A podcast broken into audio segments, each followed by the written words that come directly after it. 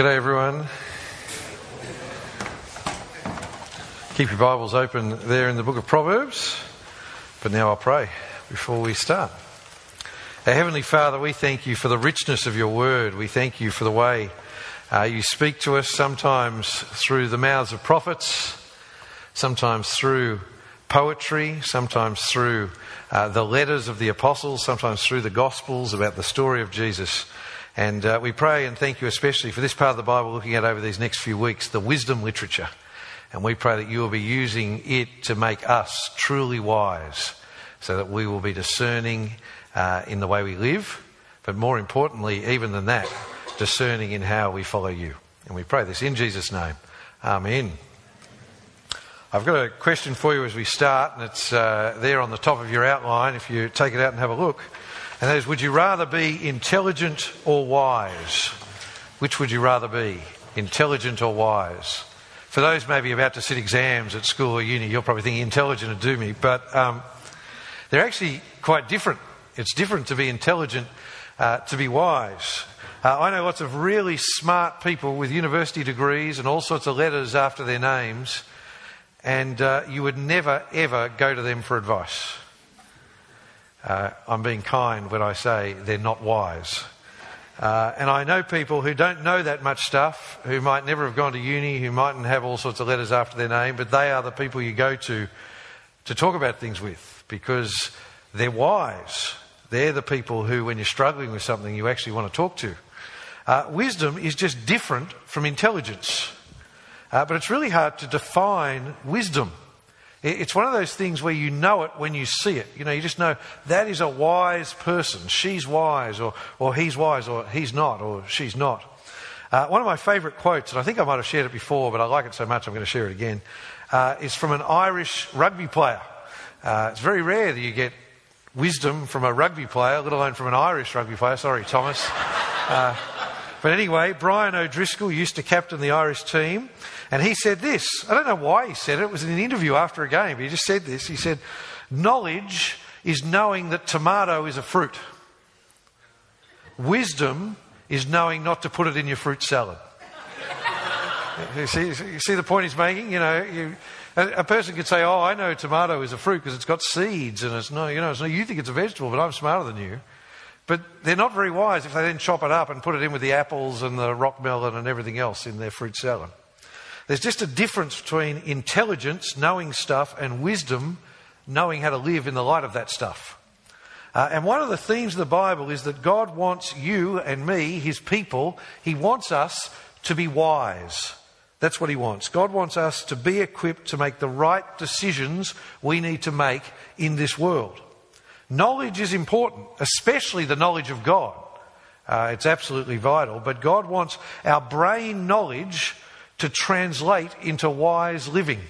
That's what he wants for us. At its heart, the idea of wisdom is knowing how to understand this world that God has made, and then it's knowing how to live and act and speak and think and do in this world that God has made. And so over the next four weeks, we're going to stick our sort of just stick our toe into this part of the Old Testament we call the wisdom literature or the writings. In the Old Testament, you have the books of the law. That's, you know, those history books at the, at the start of the story. You have the prophets, the books about those bringing God's word, God's revelation to his people. And then you have this part called the writings, uh, which is God's wisdom for living in this world. And the beauty of that wisdom literature is it helps us understand the complexity of this world that God has made. And so we're going to look at four different books. It's not all the books from this part of the Bible. We're just going to look at four of them over the next four weeks. And as I say, we're just scratching the surface. So my hope is that each week you'll go away with sort of like this sort of introduction to the book, and then you want to read it for yourself and try and plumb its depths a little bit more. So this week we're looking at the book of Proverbs. And the point of the book of Proverbs is really quite simple. It's that this world God has made is a good world and is ordered. So remember right back at the start of the Bible, in the book of Genesis, God made the world and he said it is good. This world he has made, it, it has a structure, it works. And so what that means is, Proverbs sort of draws on that and gives this wisdom for life on the, based on the fact that generally, in this ordered world of our gods, if you do A, then B will happen. So there are proverbs about everything under the sun. There's proverbs about parenting that say, if you do this as you raise your child, then they will turn out like this. Proverbs about work. If you work hard, then this will happen. Proverbs about marriage, about government, about how you treat people, about anything and everything in God's world. So, for example, take out your outline. I've printed some verses on there so you don't have to flick around for the whole time. Uh, in Proverbs chapter 10, verse 4, it says, Idle hands make one poor, but diligent hands bring riches. And that is just setting out a generally true reality. If you are lazy, you will not have very much. But if you work hard, you will generally have more. That is, and that's a typical proverb. It's just saying here is sort of a, a rule of life, if you like. Generally, if this thing happens, then this thing happens. You see, then after Proverbs, there's another strand of the wisdom literature that's there in Proverbs, but really comes out in other books like Job and Ecclesiastes. And next week, we're going to be looking at the book of Ecclesiastes. Uh, and that strand recognizes that yes, God made this world to be good and ordered, and, and generally, if A happens, then B happens. But then sin has entered this world, and now it is often actually unfair and broken. So, to use that example of work, yes, generally hard work is rewarded, like it says there in Proverbs, but sometimes in this broken world, it isn't. Sometimes you work hard and you lose your job. Sometimes you work hard and you're not paid. And, if, and, and the point of the book like Ecclesiastes, which we're going to look at next week, is if you search for meaning and certainty in work or anything else in this world, you won't find it. Because, in fact, more than that, those things may be totally taken away from you despite your hard work because this world is broken and, and, there are other things going on besides the simple ordered nature of this life. So that's the second strand of wisdom literature we're going to look at, but that's for next week when we look at Ecclesiastes. Then we're going to look at two other parts of the wisdom literature. The first is Song of Songs, a poem about love, love between human beings and love from God for human beings. And then we're going to look at Lamentations, uh, probably the most depressing book in the whole Bible. I've been reading it this week, and I've been sick, and I've just sort of been, oh, drained at my desk. But anyway, that's going to be a real highlight for us in a couple of weeks. But no, I actually think it will be, because what Lamentations does is it shows us how to be wise in the face of suffering. Uh, and that's why I'm looking forward to talking about that. So that's the next four weeks. I'm looking forward to it. I hope you are as well. Uh, if you're not, I'm preaching on it anyway. So, anyway. Uh, so today we start with the book of Proverbs. Now, Proverbs, of course, are not just in the Bible. Chances are your grandmother at some point has said a proverb to you.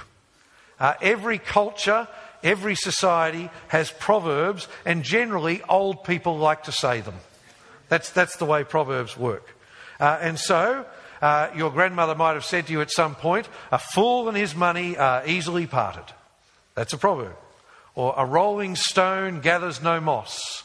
That's a proverb. And you can come up with, with hundreds of them. Look before you leap. And, and what they are is they're, often expressed as a metaphor, but it's just something we know from our experience to be generally true. So we just sort of set it up as a, as a rule of life, if you like. Something that is generally the truth. And because we know them in just about every language and every culture, I think it's one of the reasons that Christians love reading the book of Proverbs. Whenever I talk to Christians reading Proverbs, they tell me, I'm really enjoying it. Because it's just so true to life and it's just so practical and it's just so true about everything that goes on. So when it says, have a look with me again on your outline, Proverbs 12:18, when it says there is one who speaks rashly like a piercing sword, but the tongue of the wise brings healing, you just get it, don't you? You just say, yeah, that, that's, that's true. I don't necessarily always live it, but I know it's true. I know that at times my tongue has been a sword and, it's pierced someone unfairly. And I know at other times people have pierced me with their words. Uh, but I also know just how wonderful it is when someone speaks wise words to me and bring me healing when I'm struggling. Or Proverbs 16, verse 18, look at that one. It says, Pride comes before destruction and an arrogant spirit before a fall. Again, you read it and you just get it, don't you? Uh, we've seen it, we've experienced it. We know when we've been proud, and that's actually led to our downfall. or we've seen it in other people. So we love the Proverbs because they're just so practical and relevant and applicable to us. And part of that is that it is actually quite different to the other parts of God's Word. You see, the Proverbs weren't written down with, and God said. You, know, like the law or, or, or the prophets. They're still God breathed, they're still the inspired scriptures, the Word of God. But the idea of this wisdom is that God has enabled people to look at and understand His Word and then record it for us. Uh, it's based on experience in the light of God's revelation. And it's really, really important that we understand this. You don't treat Proverbs as laws. Wisdom is not law. You see, the law says, love your neighbour, or love God with all your heart, soul, and mind. And that is unchangeable. That's the law. The Ten Commandments don't steal, don't murder, don't commit adultery. That is the law. And, and so sometimes though people treat Proverbs like it's this extended Ten Commandments just sort of 31 chapters of commandments. And they think if I, if I just learn every proverb and, and live by them, then I'll know what to do in every situation. That's not how they work. That's not how wisdom works. So the great example I often use is in Proverbs 26. Look at it on your outline. You've got Proverbs 26, verse 4, and then you've got Proverbs 26, verse 5, one after the other. So verse 4 says, Don't answer a fool according to his foolishness, or you will be like him yourself. That's great advice, isn't it? For people who like to get on Facebook and Twitter, listen to that proverb. It makes me think when that poor Christian person gets onto social media with all these chattering fools and then wonders why it all goes bad. You know, don't bother. Or when a loudmouth is sprouting nonsense, eh, don't get into an argument with them or you'll end up just looking as much of a fool as they are. We've all been there. But then the very next verse, Proverbs 26, verse 5 answer a fool according to his foolishness. Hang on. Proverbs 26, verse 4 says, Don't answer a fool according to his foolishness. Proverbs 26, verse 5 says, Answer a fool according to his foolishness, or he'll become wise in his own eyes. Well, hang on, which one is it? But again, you're thinking, you say, well, actually, that's actually good advice sometimes, because sometimes you need to answer the fool or, or, or they'll lead other people astray. And sometimes you need to answer the fool, or they'll just keep sprouting their nonsense. You see, they're both good advice, even though they contradict each other. Because that's the thing with wisdom. It's not about saying, here is a law you apply in every circumstance you face. You see, the thing with wisdom is the wise action or thought might change depending on the circumstances. Sometimes it's right to speak, Sometimes it's right to stay silent. Sometimes you might just put tomato in the fruit salad. Someone after my talk this morning actually sent me a link to a recipe for a tomato fruit salad. You see, just sometimes it might be right. That's the thing with wisdom. What Proverbs shows us is, is that to be wise when there, when there is a decision to be made requires us to understand the things that don't change. This is really important. You see, wisdom is about understanding and believing the truths about God and His laws and the world as He made it. It's about having them as our bedrock, and then that gives us the basis to make the wise decisions in all the circumstances we might face. So, as you look at Proverbs, you're not trying to learn every proverb as individual directions for right living. So, oh, hang on, I've come across a fool chattering. I better go to Proverbs 26, verse 4. No, no. Instead, what it's about is about learning to be wise. It's about understanding God and His world correctly so that we'll then be equipped to make right and godly decisions as we face them. So let's look at the opening of the book to get an idea. Open up with me to Proverbs chapter 1 that we read before. And you'll see there at Proverbs 1, verse 1, the first verse, I'll read it out. It says, The Proverbs of Solomon, son of David, king of Israel. Now, more than anyone else, Proverbs and all of wisdom is tied to King Solomon in the Old Testament. I'm sure you know the story of Solomon. If you don't, you can go away and read 1 Kings. When he became king, after the death of his father David, instead of asking God for a long life and riches and victory in battle and whatever else, what did Solomon ask God for? Wisdom. Wisdom and discernment in ruling God's people. So God gave it to him along with wealth and a long life and victory. And so Solomon became known as the wisest man who has ever lived. And so even people who, who, who, don't really know their Bibles very well will know that Solomon was wise. And in his time, kings and queens came from all over the world. Queens like the, the Queen of Sheba came just to sit at his feet and hear the wisdom and knowledge of Solomon. And right up front here it's saying, this is that wisdom. This is that knowledge here in the book of Proverbs. Now, now, the whole book isn't by Solomon. Later on, it says, here's the wisdom of Agur and Lemuel and, and other people, but it's Solomon's wisdom that is the basis of the book. The others are sort of standing on his shoulders, if you like. But then in verses 2 to 7, straight away, it gives us the purpose of the book of Proverbs. So I'm going to look at it there. Look from verse 2. It says, For learning what wisdom and discipline are for understanding insightful sayings, for receiving wise instruction in righteousness, justice, and integrity, for teaching shrewdness to the inexperienced, knowledge and discretion to a young man, and then so on and so forth. What you've got there is the summary of what this whole book is trying to do. I said before it's hard to define wisdom, but all the other words he uses there in those verses help us understand what wisdom is. Look at all the words he uses there in parallel with wisdom. He says, Wisdom is about discipline. Discipline's that ordered thinking that leads to careful, godly actions. The wise person is disciplined and self controlled, not sort of flighty and impulsive. Uh, it's about insight, that ability to understand the real heart of something, not just judge by appearances, but actually get down and, and discern truth or lie, right or wrong in a situation. It's about listening that comes up over and over again. Receiving the wisdom of others. Uh, it, it means then doing what is just and right and fair. That's what wisdom looks like. We can sometimes think of wisdom as only in the mind, but for Solomon and more importantly for God, wisdom is then shown in how we act and how we live and how we speak and how we treat other people. It's about knowledge. So wisdom is tied to knowledge. As we know God's will for this world, that enables us to be truly wise. It's about discretion, that, that ability to just make the right decision. Those are all the things that mark the wise person, that mark wisdom, and that is what the book of Proverbs is trying to teach us to be. All of those things. And then this opening of the book also tells us how we get this wisdom.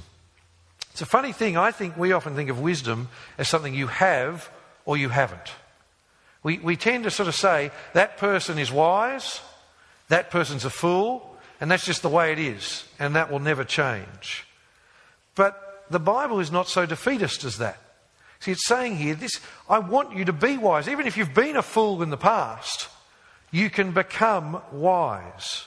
And you get the impression from the verbs in those verses, that's the doing words, you get the impression that wisdom is open to anyone. See, why, as, you, as you read Proverbs, it's saying, don't be a fool, learn to be wise. And of course, verse 7 gives us the key answer to find wisdom. So come with me to chapter 1, verse 7, because it's the key to understanding the whole book.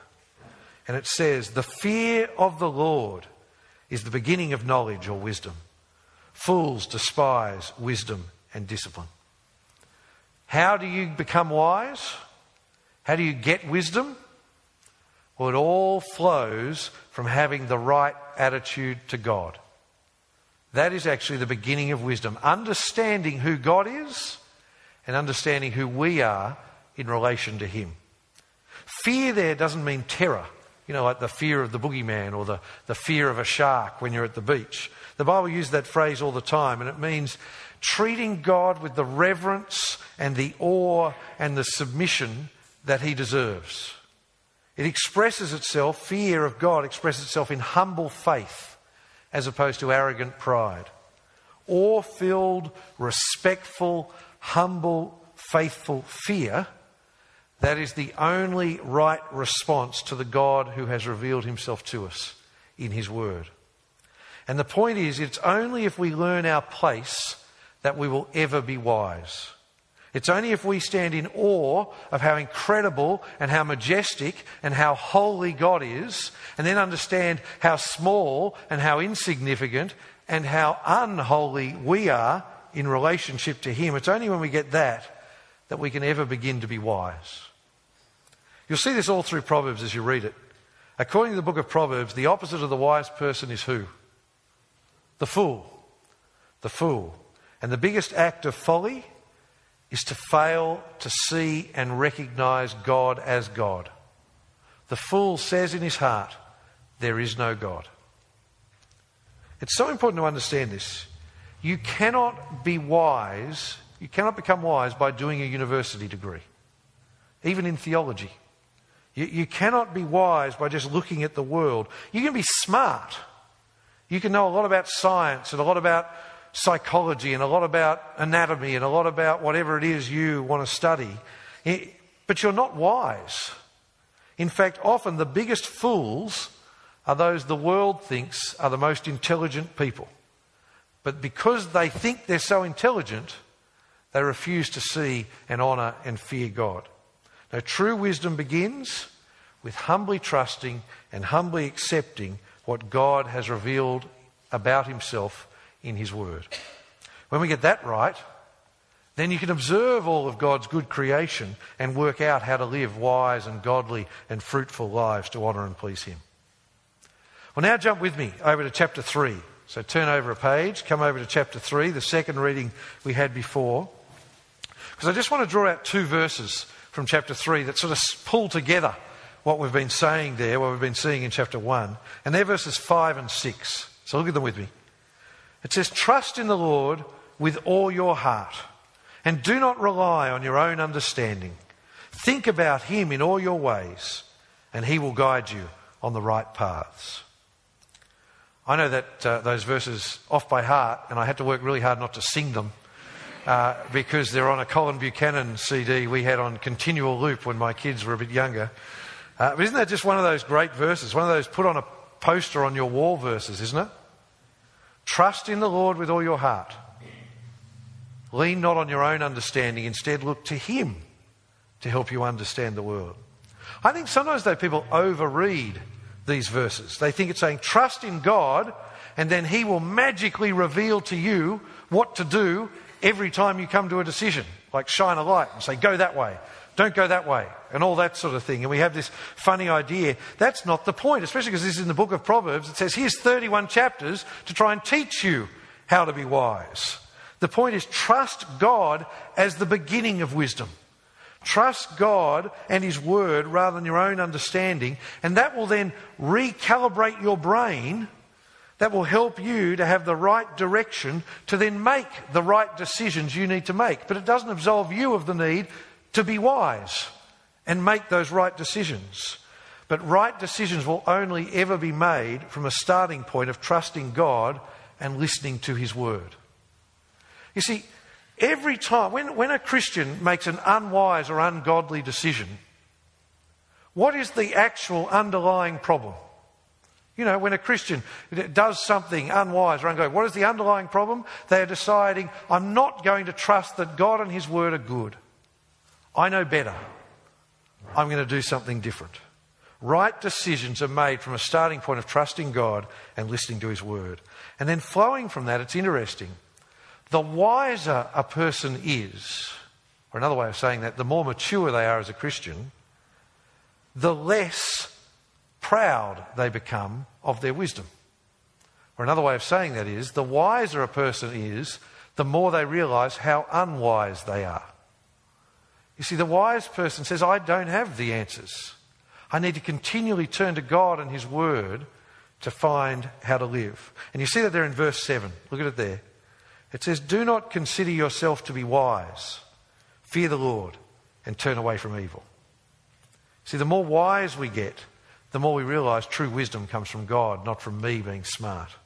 The more we're aware we become of our sin, the more aware we become of our weakness before the Lord and our need to lean on His understanding, not on our own, as the basis for our own understanding.